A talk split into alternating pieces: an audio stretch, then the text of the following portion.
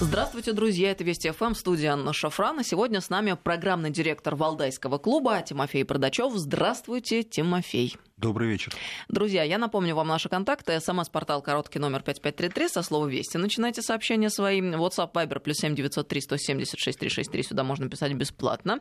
Телеграм-канал нашей радиостанции. У меня сегодня Владимир Рудольфович утром поправил. Телеграм-канал, надо по-русски говорить. Телеграм-канал нашей радиостанции называется «Вести ФМ плюс», латиницей в одно слово пишется. Подписывайтесь, друзья. Тимофей, как у вас там с каналом дела обстоят? Я подписан на телеграм-канал. А у вас канал свой собственный есть? А, нет, вы знаете, пока не завел. Знаете, я человек ленивый ужасно, а телеграм-канал — это такая история, ее если завел, да, то нужно писать. С другой постоянно. Стороны, это очень бодрит и в тонусе держит постоянно. Потом со временем оцениваешь. Ну, мы от вас ждем, как я только появится, мы объявим. Оценить. Обязательно, спасибо большое. Мой канал называется «Шафран», по-русски набирайте, друзья, подписывайтесь, мне будет приятно, а вам, надеюсь, интересно. Ну что же, э, наконец-то интрига разворачивается. Тот самый импичмент, точнее голосование по импичменту, должно состояться сегодня как раз в Палате представителей э, в три по Москве, э, если я не ошибаюсь. Э, господин Трамп в своем духе уже выступил, сказал, что неплохо было бы помолиться, чтобы этого не случилось, импичмента в смысле. Ну и написал у себя в Твиттере, что, мол, он ни в чем не виноват, все это левые радикалы, ничего не делающие демократы. А так, в принципе, нет никаких причин для того, чтобы Трампу не доверять. А я напомню, его обвиняют по двум статьям: злоупотребление властью и препятствование работе законодателей. Как будут развиваться события, по-вашему, Тимофей? Ну, для того, чтобы квалифицированно об этом говорить, нужно все-таки заниматься внутреннеамериканской политикой и тонко чувствовать эти движения в американских политических э, кругах. А если широкими мазками, э, в разрезе таком геополитическом? В геополитическом разрезе ничего не изменится, даже если вместо Трампа придет другой человек, то для отношений США с Китаем и Россией ничего нового не произойдет. Может быть, Трамп в этом отношении, конечно, даже лучше, потому что мы его знаем, мы к нему привыкли, мы э, уже знаем, что это как в анекдоте, да, он не орет, он так разговаривает, что что от него ожидать и каким образом он идет на компромиссы, мы понимаем его пределы. Поэтому Трамп, конечно, сейчас для России это оптимальный, наверное, президент, это все, особенно его враги, понимают в Соединенных Штатах, а враги эти, скорее всего, сегодня проголосуют полным составом демократической фракции в Конгрессе за импичмент, а дальше дело за Сенатом, где большинство составляют республиканцы, которые чисто из принципа Трампа сдавать не будут. Ну, короче говоря, это история для того, чтобы попугать Трампа? Я не думаю, что это история для того, чтобы попугать Трампа. Очевидно, что Трампа особенно сильно не напугаешь, и вот эти его душераздирающие письма, они направлены не столько демократам в Конгрессе, сколько американским избирателям, общественному мнению и так далее, и так далее, и так далее, отражают его манеру ведения дела, манеру говорить о вещах. Это тоже, но э, психологическое изматывание э, потенциального противника ведь тоже имеет значение. Я думаю, что если он изберется на следующий год, а он, скорее всего, изберется опять президента, то это психологическое изматывание, такой опытный как человек, как Трамп, достаточно быстро забудет. Мне вообще кажется, что он не принимает на самом деле близко к сердцу такого рода скандалы, даже такие серьезные, как вот эта история с злоупотреблением власти, дошедшая до импичмента. Это интересно. Вы думаете, у него иммунитет или э, уже сформировался к текущему моменту? Или, в принципе, человек такой, э, вся карьера и предыдущий путь способствовали тому, чтобы сильно не переживать по поводу вещей подобных? Я, конечно, не личный психоаналитик Трампа, поэтому мне сложно судить а о том, я почему как, спрашиваю? Как, я как он прощения, чувствует и ощущает. Интересно сравнивать э, вот все то, что в соседней стране происходит, с тем, что происходит за океаном. Тоже мы видим, Зе, к сожалению, очень быстро сдулся. Почему? Потому что артисты, ему нужны были аплодисменты, одобрения. Когда он этого не получает, что особенно было видно на нормандском саммите, то он, конечно, сильно сдает позиции и теряет лицо. Вот странно. Я, кстати, всегда думала, что если артист должен уметь держать себя и держать фигуру, а он как-то вот не следит за этим. Ну, Украина и президент Украины — это отдельная история, совершенно экзотическая, я, даже для современной международной политики. А Трамп все-таки фигура достаточно целостная, достаточно состоявшийся человек, и поэтому вряд ли он здесь не спит по ночам. Тут накануне был опубликован рейтинг американцами и американским изданием ю эс Ньюс, согласно которому Россия вошла в тройку самых могущественных стран. Критериями были участие в международных альянсах, фигура лидера, военное могущество, политическая, экономическая, военная мощь, ну там подробности, вэ вэ пэ на душу населения и так далее и тому подобное. В общем, достаточно серьезное, судя по всему, было исследование, и в этом смысле, конечно, удивительно, рейтинг, который опубликовали американцы, ставит Россию как бы врага, это зафиксировано в документах соответствующих у них там за океаном, на второе место после себя, а третье — Китай. С другой стороны, это и объясняет, почему они считают нас основными конкурентами. В общем, есть с кем и за что побороться. Да, вы совершенно правы. Это показатель какого-то перелома, который у них происходит в отношении э, России. Если мы помним, предыдущий президент США и американское общественное мнение, американская элита, они пытались как-то себя пренебрежительно настраивать в отношении России, российских интересов, говорили о том, что там Россия — это региональная держава, и, и прочие приводили неправильные, некорректные аналогии. Сейчас, видимо, общественная позиция американской элиты, общественное мнение, соответственно, начинает меняться в сторону восприятия России как гораздо более серьезного государства. Это хорошо, потому что это позволяет вести разговор все-таки с позиции здравой, а не самовнушенной оценки ситуации. А с другой стороны, это, конечно, указывает на то, что они собираются с нами бороться. А вот почему они именно такие рейтинги вдруг решили опубликовать? Но ведь это же как-то совсем не соответствует тому, что мы видим в информационном пространстве американском относительно России. Мы тут накануне разбирали общий информационный фон в отношении нашего, нашей страны со стороны Большого Запада, так скажем. К нам приходил Петр Лидов, это директор по коммуникациям «Россия сегодня». Они очень подробно изучали ситуацию в отдельных странах Европы и в Штатах. Так вот, если в Европе ну, разная ситуация, есть Италия, Франция, которые в большей степени позитивно относятся к России, но если сравнивать с их коллегами. Есть Великобритания, которая ну, преимущественно негативно смотрит на Россию, и есть Штаты, собственно, которые формируют вот это основное информационное поле в геополитическом пространстве, которые про Россию пишут в подавляющем большинстве случаев только плохое. И тут вдруг, да, кстати говоря, с нашей стороны ситуация, в общем-то, даже противоположная. Как выясняется, мы более сбалансированно, в принципе, освещаем события и относительно Европы, и относительно Штатов. Вы знаете, я думаю, что это еще все-таки вопрос политической культуры.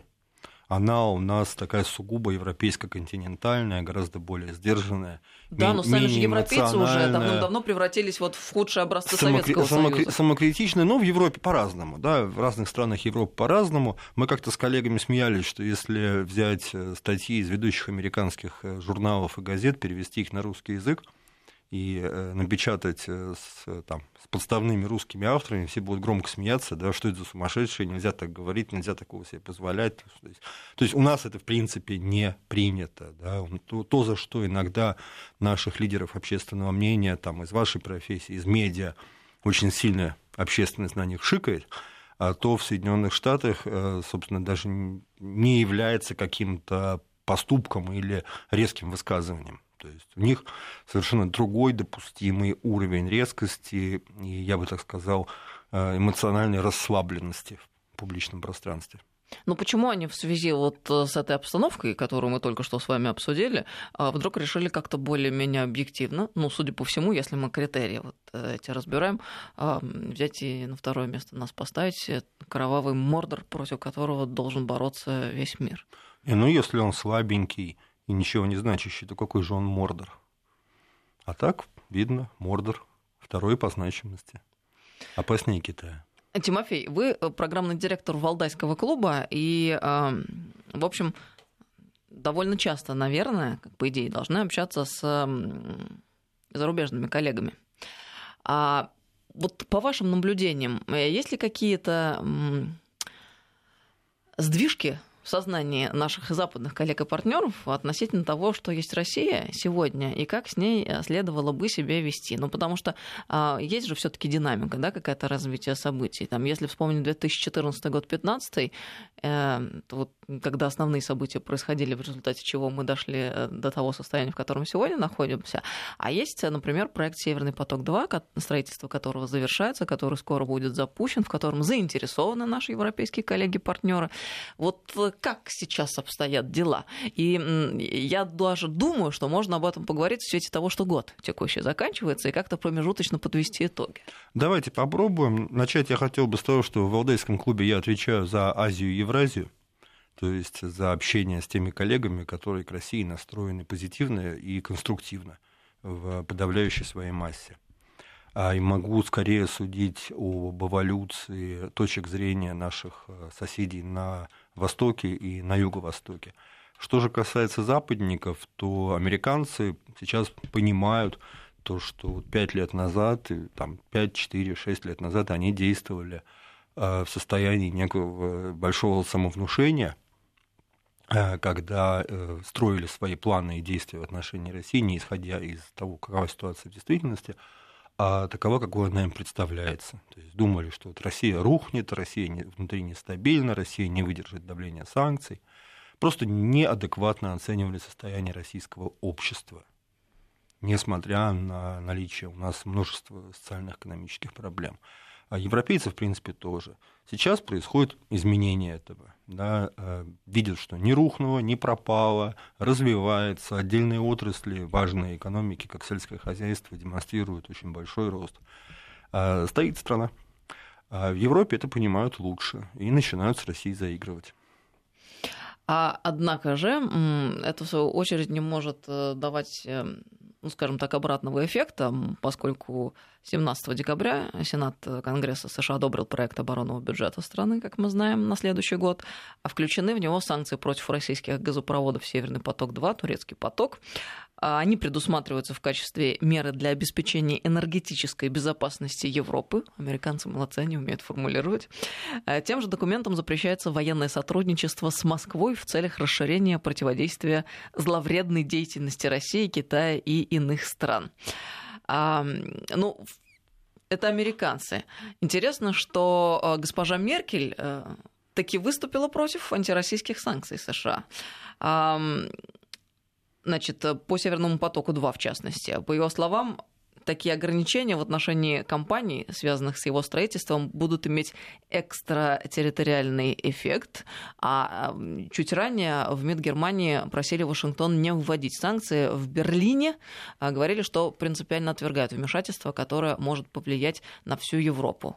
Вот, наверное, тут еще осознание происходит в связи с тем, что наконец-то до их собственного кошелька начинает дело доходить. Хотя оно было и тогда, но тем не менее, когда вот речь заходит о «Северном потоке-два», это становится особенно чувствительным. Ну, в Европе каждая страна крупная, она имеет свои большие экономические интересы.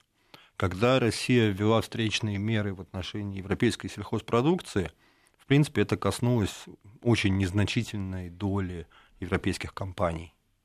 Это было больше важно для нас, да, для развития нашего сельского хозяйства, для избавления, наконец, российского рынка от заваливания огромным количеством дешевой и не всегда качественной европейской продукции для наших отечественных производителей. А та же самая Германия, она делает ставку на другие сектора, в первую очередь на энергетическое сотрудничество. Я вот не представляю сейчас ни одной российской организации, совершенно в личном качестве вам скажу. Вот если госпожу Меркель не устраивает позиция американцев, пусть госпожа Меркель и прочие немецкие товарищи с ними разбираются. Хватит России за немецкие экономические интересы страдать и переживать.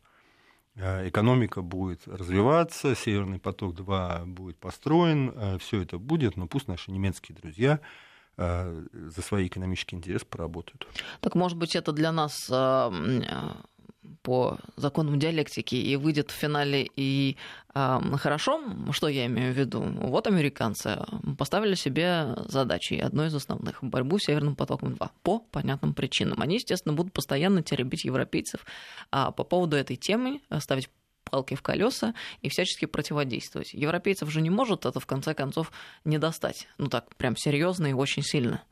Вы знаете, я не думаю, что это их как-то может достать в глобальном масштабе, но будут они давать американцам взятки, будут покупать у них какие-нибудь вооружения, будут покупать у них еще что-нибудь, чтобы американцы от них отстали. Европейцы с американцами работают со Второй мировой войны, и, я думаю, достаточно хорошо знают, как это делать. На конфликт серьезный с Америкой европейцы, конечно, не пойдут, но при этом будут выстраивать с Россией новые отношения, откупаясь от США.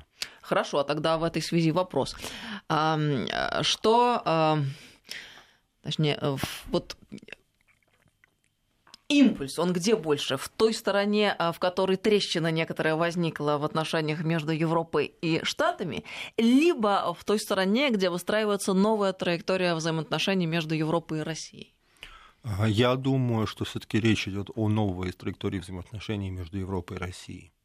Европейцы сейчас понимают, что Россия никуда не спешит, что Россия не стремится вернуться к тем отношениям, которые у нас были до две тысячи четырнадцатого года, что у России есть друзья, есть сильные друзья, такие как Китай, например, есть прекрасные отношения с Индией, да, собственно, со всеми государствами мира за пределами большой восьмерки, большой семерки, извините, и НАТО.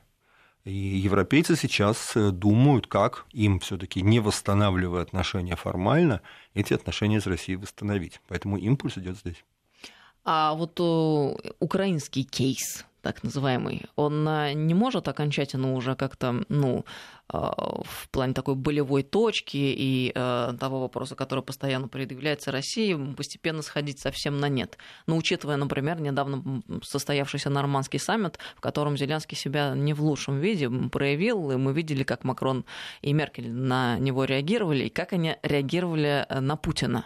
Это же, ну, налицо было. Хотя можно спорить по поводу результатов этого саммита, но, тем не менее, мы видели картинку происходящего. Она была довольно яркой, на мой взгляд.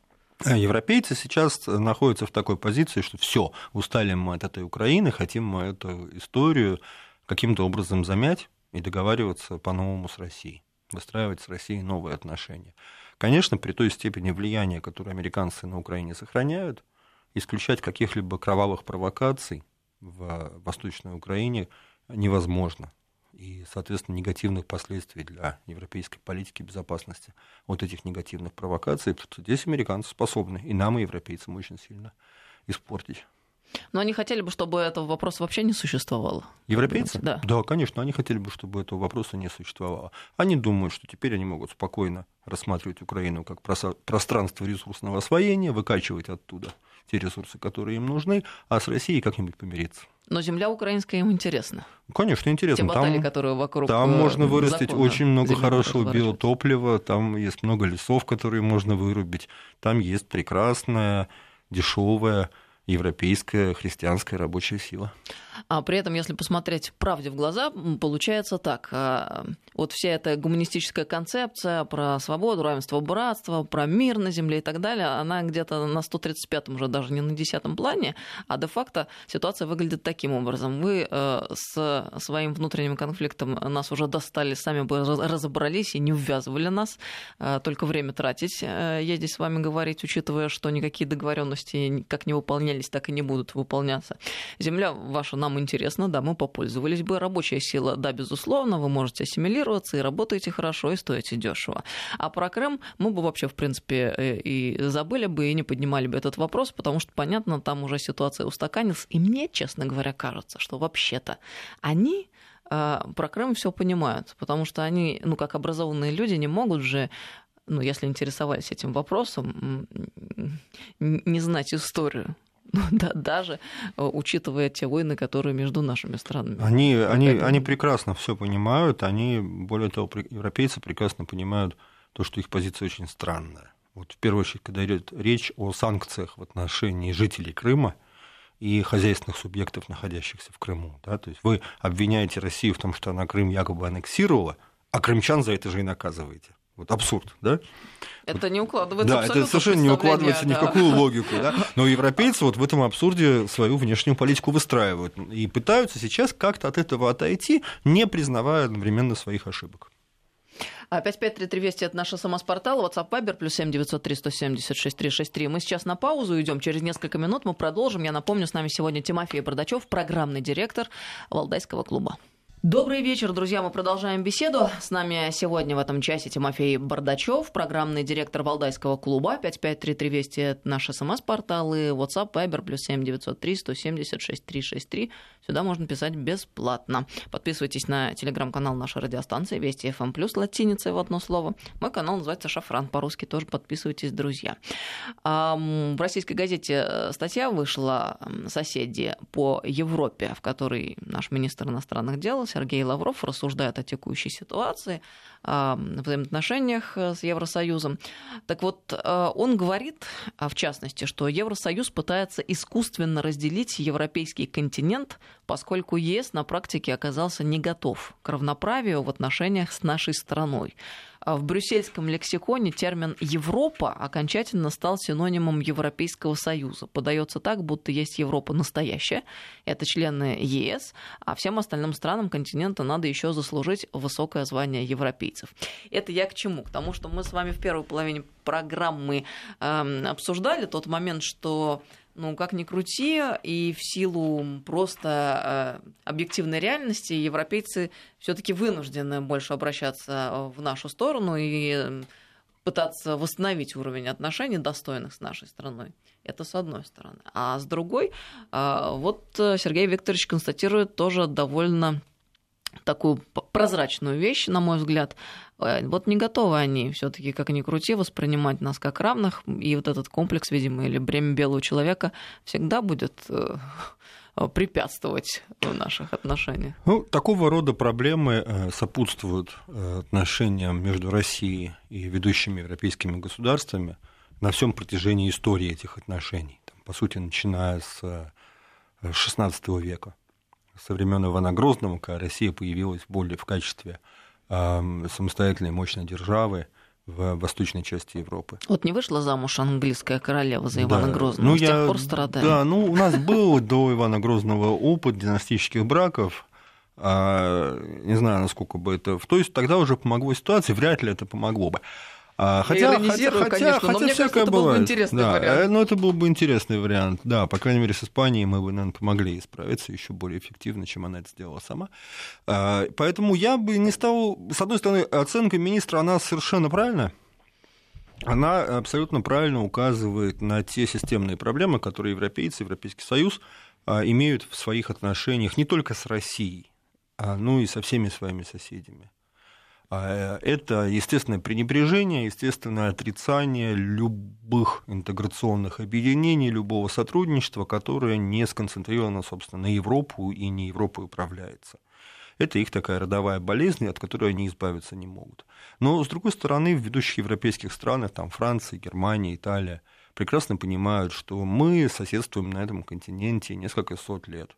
У нас были плохие времена, были не такие плохие времена, у нас была дипломатическая борьба, дипломатический диалог, культурный обмен, и никуда нам от этого соседства не деться. Все-таки европейцев перспектива другая, нежели чем у американцев, они совершенно иначе смотрят на такого рода вещи, как конфликты, например, вокруг той же Украины. Ну вот Сергей Викторович, он в частности рассуждает о восточном партнерстве, об этой программе, что говорит, я процитирую, еще до две тысячи четырнадцатого года тревожным знаком в отношениях России и ЕС стал запуск инициативы «Восточное партнерство», направленной по существу, как подтвердилось в дальнейшем, на отрыв от России наших ближайших соседей, с которыми нас связывают многовековые узы. И печальные последствия этой эгоистической политики ощущаются по сей день. Но отметил, что там, ранее обсуждавшуюся концепцию четырех общих пространств Россия и ЕС, которая опиралась на обоюдное понимание опасности и контрпродуктивности попыток ставить наших общих соседей перед выбором, если Россия, ну как-то она, в общем, задвинулась, видимо, на какой-то задний план. А европейцы, они же... планируют и дальше продвигать вот это восточное партнерство. У них есть планы на две тысячи двадцатый год.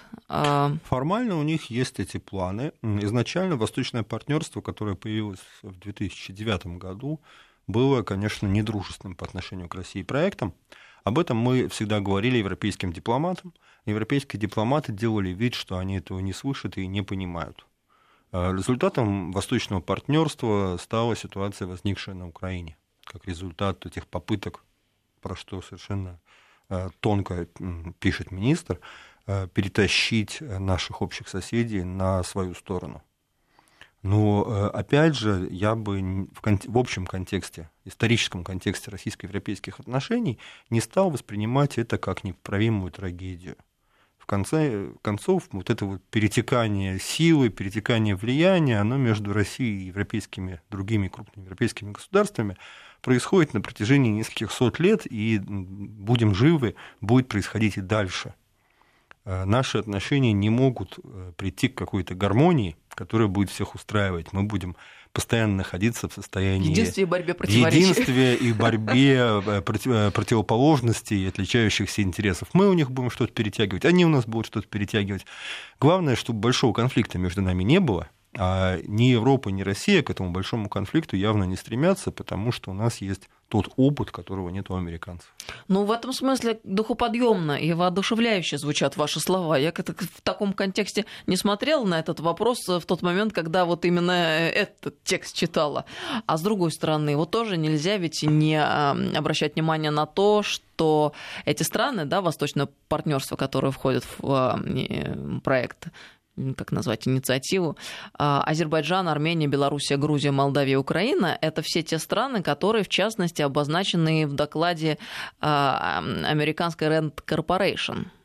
То есть те точки турбулентности вокруг и по границам Российской Федерации, которые надо раскачивать с тем, чтобы не дать покоя России, не дать спокойно развиваться. Давайте скажем так, в течение ближайшего года вот все американское влияние на этом пространстве, оно будет ограничиваться докладами Rand Corporation и заявлениями Государственного департамента США. Мне потому... тоже нравится это ваше высказывание. Да, потому Вы что тогда нас убедите, пожалуйста, у них сначала, у них сначала будет импичмент, Не состо... который не состоится, потом будет похмелье после этого импичмента, а потом начнется предвыборная кампания. И будет парализована и большая семерка, и вообще американская внешняя политика, она будет в следующем году происходить на уровне деклараций, а не каких-либо серьезных действий. Поэтому угрозы Европе... возобновлению российско-европейского диалога серьезного я, честно говоря, не вижу.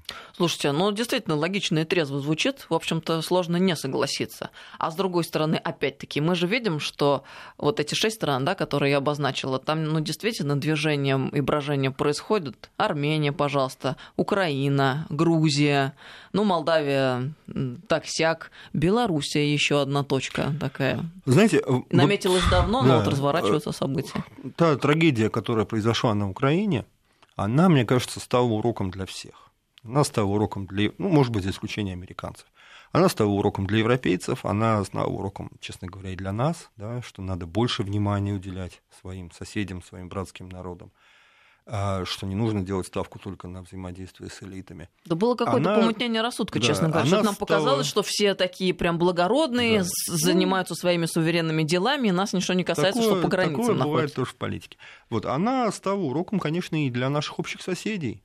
Люди все здравые, рациональные, и в тех государствах, которые вы перечислили, может быть, в меньшей степени Украина, потому что вот ее накрыло уже, так случилось, прекрасно понимают, что сейчас пытаться делать какие-то резкие выборы между Россией и Европой просто опасно. Хорошо. Пытаются вновь искусственно разделять континент, искажают и географию, и историю, чего только стоят штампуемые евроструктурами резолюции, приравнивающие нацистов, уничтожавших европейские народы, к советским воинам, которые спасли эти народы от физического истребления. Это еще одна цитата Лаврова. Смотрите, как бы у них там э, ни было тяжело и сколько проблем бы э, не было, они же все равно, тем не менее, не забывают вот мелко пакостить, в частности, такими вот резолюциями. Беспокойный европейский характер. Если бы вот мы бы, россияне, пожили в такой тесноте, как европейцы, э, столетиями, да, когда там город на город, деревня на деревню, все наслаивается, давайте вспомним, там, Северная Италия, Франция, Германия, то и тоже привыкли быть такими беспокойными, пытаться все время ухватить кусок у соседа. А у нас земли много, пашни много, леса много, всего у нас много. Вот мы не такие склочные, как европейцы. Хорошо, чтобы мир не казался вот в таких черных, нет, не черно-белых, таких темных тонах преимущественно, а то мы все как-то о плохом последние минут пятнадцать с вами, есть и немного хорошего, ну, по крайней мере, такой брежет свет в конце туннеля.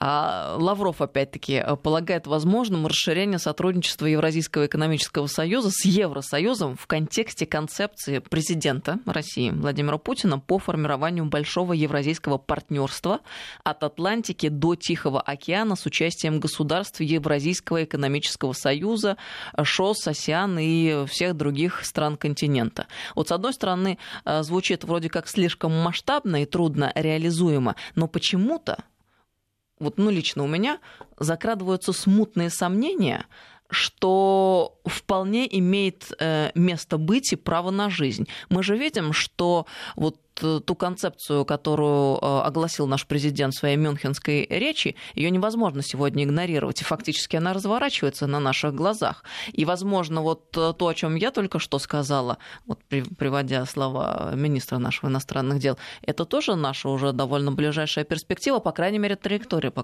которой мы двигаться будем. Скажем так, Россия в себе уверена.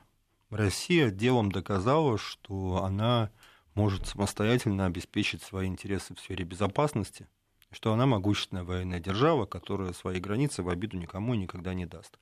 Поэтому на вот этом нашем общем пространстве евразийском Россия делает ставку на сотрудничество, на то, чтобы все игроки вовлекались не в конкуренцию, а в сотрудничество. У нас вот недавно была дискуссия поучительная очень в одном из центральноазиатских государств. Один из европейских участников сказал, что стратегия ЕС, Европейского Союза, в Центральной Азии раньше была направлена против России, конкурировать хотела с Россией, теперь хочет конкурировать с Китаем. Вот ему задали вопрос, а вы можете подумать о том, чтобы вот не конкурировать, а сотрудничать? Вот Россия к этому и призывает. И здесь нам, конечно, одинаково важно и, я бы сказал, одинаково трудно вовлекать и наших китайских друзей, и наших европейских конкурентов. Вот э, по поводу сообщений, которые нам слушатели присылают, ну, чтобы не было ощущения, что мы не читаем и не замечаем, а, по следам нашей беседы. Макрон все-таки крепчает, и в итоге есть ощущение, что станет лидером всей Европы. Как полагаете? А Макрон молодец. Есть основания полагать. Макрон молодец, Макрон очень яркий человек. А Макрон делает те вещи, которые могут спасти и его страну в мире, да, как международного игрока, и а, могут спасти Европу. А одновременно Макрона плохо понимают в других государствах Европейского Союза. Плохо? Плохо понимают. Все-таки те же самые немцы, они считают, что экономика экономикой, а политика политикой. Да? Вот политикой мы заниматься не будем, а деньги мы будем зарабатывать. А Макрон действует на пределе своих возможностей. А президент Саркози сделал большую ошибку, когда Франция вернулась в военную организацию НАТО. То есть связала себя руки этими обязательствами, которых у нее до этого не было. Другими словами, когда де Голь в шестидесятые годы говорил о сотрудничестве с Советским Союзом тогда, он был гораздо более свободен в своих движениях. А Макрон гораздо более связан, у него гораздо, намного меньше возможностей. Вот смотрите, вот Франция, да, это единственная европейская страна, это одна из немногих стран в мире, которая может ядерным ударом уничтожить европейскую часть России. Вот вдумаемся, это Франция реально что-то дает в мировых делах? Нет, не дает. То есть ее колоссальные, вот эти, колоссальные для Европы военные возможности, на которые она тратит колоссальные деньги из своего бюджета ежегодно, они не дают серьезной позиции в мировых и европейских даже делах. Ну, в Европе получше, в мировых делах совсем нет. Потому что на ней висит вот это бремя Европейского Союза, бремя НАТО, которое требует учитывать мнение тех стран, которые, хотя и маленькие и слабые, но вот выстраивают... На вторых скоростях находятся. Да, но если выстраивают говорить о Европе, свою жизненную философию на основе борьбы с Россией. А, хорошо. А... Еще одно сообщение. Неважно, как относятся к России в Европе, боятся, значит, уважают. Главное, как мы сами относимся к роли России. Только мы сами определяем тот уровень нашего положения в мире, которое мы можем обеспечить своей силой. Но действительно, если возвратиться к теме подведения итогов, мы можем как-то с уверенностью посмотреть в будущее, оглянувшись немного назад. Я думаю, да, уходящий год, он, в принципе, был достаточно спокойным для мировой политики. Никаких таких ярких, опасных событий, слава богу, не происходило. И э, следующий год, опять же, в связи с тем, что американцы будут очень заняты своими внутренними делами, и будут, слава богу, меньше влезать в дела остального человечества, он, скорее всего, будет э, тоже достаточно спокойным и менее рискованным, чем можно было бы ожидать. А еще вот по поводу Франции написали про протесты вчерашние, которые в Париже были, многотысячные. Выдержит ли Франция такой прессинг и в каком направлении двигаться она будет? Ну, Франция без протестов — это не Франция. Мы бы эту замечательную страну не узнали, если бы там люди не выходили на улицы, не начинали все громить в случае своего недовольства политикой правительства. Я думаю, выдержит. А не отразится ли это на ближайших соседях? Ну, ведь это может воодушевлять, с другой стороны, всех тех, кто рядом находится. Ну, Европа, она вообще давно уже пришла к необходимости серьезно пересмотреть свое политическое пространство, его переформатировать. Мы видим, что растет влияние новых партий, и правых, и левых. И каким образом это европейское политическое пространство изменится в ближайшие годы, это нам еще предстоит увидеть, но явно спокойствие внутри Европы нам мы ожидать не должны. А Брексит может ослабить Европу? Я думаю, что Брексит Европу усилит. Я думаю, что в результате Брексита Франция и Германия, может быть, не в этом, не в наступающем году, а через какое-то время после смены политических поколений в Германии, они смогут вернуть европейский континент к более динамичному развитию. А вот этот взгляд, который говорит о том, что, мол, трещина, которую, которая появилась в результате Брексита, может дать и другие трещины по всему Европейскому Союзу. Я, ну, хотя бы Каталонию вспомнить. Я так не думаю. Давайте посмотрим, как европейские государства отреагировали на каталонский кризис. Что бы испанские власти с каталонцами не делали, да, они их есть будут с маслом, этих каталонцев. Европейские государства ни за что Испанию не, обс... не осудят, потому что будут беречь своего, беречь равного, да, беречь европейское государство и не давать ему упасть. Хорошо, а Британия, там, где Борис Джонсон вышел победителем в очередной раз, это для Британии хорошо, плохо? Пусть бегут. Пусть бегут, и э, дай бог, Великобритания сможет разрешить те экономические проблемы, которые у нее будут связаны с выходом из Европейского Союза, и приобретет какое-то новое качество. В конце концов, сто лет назад это была всемирная империя. Сейчас это такой Сингапур на Атлантике. Ну, большой Сингапур на Атлантике. Мне нравится эта аналогия.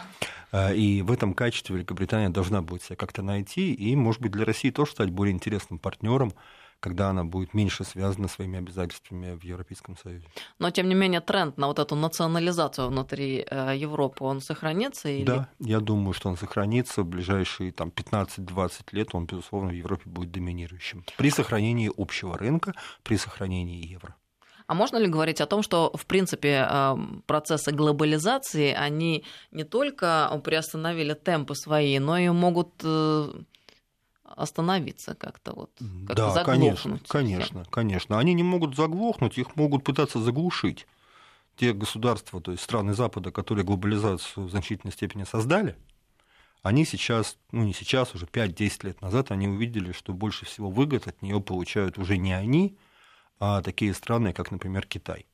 И они стали ее переигрывать, они стали ее разрушать. Те же самые торговые войны, которые ведет США с Китаем, это же разрушение глобализации, эти санкции, это разрушение глобализации. Им это невыгодно, они начинают игру за пересмотр.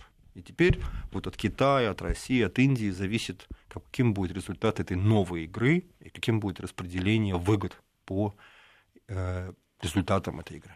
А что же, все вот эти вот процессы, такие как глобализация, мультикультурализм, все то, что было поставлено в свое время во главу угла и провозглашено как единственно верными ценностями, а все это, выходит, себя не оправдало уже полностью на сегодняшний момент? Я думаю, что есть некие базовые ценности, которые в тех же самых европейских государствах, безусловно, будут сохраняться. То есть это гражданские свободы для своих граждан. Да, но не мультикультурализм. Но, Я вот об этих ценностях... но не мультикультурализм, безусловно, поскольку это вызов стабильности европейских государств. И европейские государства должны будут на этот вызов отвечать, даже совершенно вот небрежно отбрасывая те концепции, которые они всего несколько лет назад проповедовали по всему миру. Вот смотрите, как интересно получается. Еще несколько лет назад мультикультурализм был целью, а сегодня он стал вызовом. И это довольно стремительно случилось, не так ли? Ну, такое случается, да, в мировой политике и во внутренней политике такое, такое бывает, но на той политике, чтобы забывать о том, что они говорили несколько лет назад. Но выходит, что, в принципе, у них ценностный кризис наступил, потому что надо же понимать, кто ты и куда идешь, в какую сторону двигаешься, а если все это терпит крах, и ну, там не только ведь глобализация, мультикультурализм, а и внутри НАТО, этого альянса, тоже проблемы, как мы увидели недавно. Я думаю, что наступил а, кризис а, искусственных ценностей, которые были О, созданы после завершения холодной войны на волне вот этого триумфализма а, и а, захлёстывали, да, шли поверх того, что изначально тем же европейским народам свойственно. А такие базовые ценности, как национализм, как эгоизм, как потребительское отношение к окружающим, как демократия для своих, они, безусловно, в Европе сохраняются. Как вы интересно описываете картину. Оно ведь действительно так, правда. А все эти ценности абсолютно искусственно созданная концепция, конструкция. Эта конструкция была создана для того, чтобы замаскировать для окружающего мира то, что Запад им управляет. Когда стало ясно, что Запад этим миром управлять не может, зачем нужны эти конструкции? А знаете, в свете этих рассуждений как-то становится даже на душе немного более радостно. Почему? Потому что мы-то все мучаемся вопросом, а мы-то кто, куда идем? Какова наша идея национальная? И все никак не можем окончательно на этот вопрос ответить. Но радует то, что не только у нас такие проблемы. Может быть, в принципе, в мире настал момент как-то себя переосмыслить. Не мы здесь одни, значит, у нас есть шанс далеко позади не оказаться. Другие тоже будут с собой разбираться. Я, я уверен, и давайте посвятим этому следующий год. Спасибо вам большое за беседу. Тимофей Бордачев был с нами сегодня в программе. Программный директор Валдайского клуба. До новых встреч. До новых встреч. Всего доброго, друзья.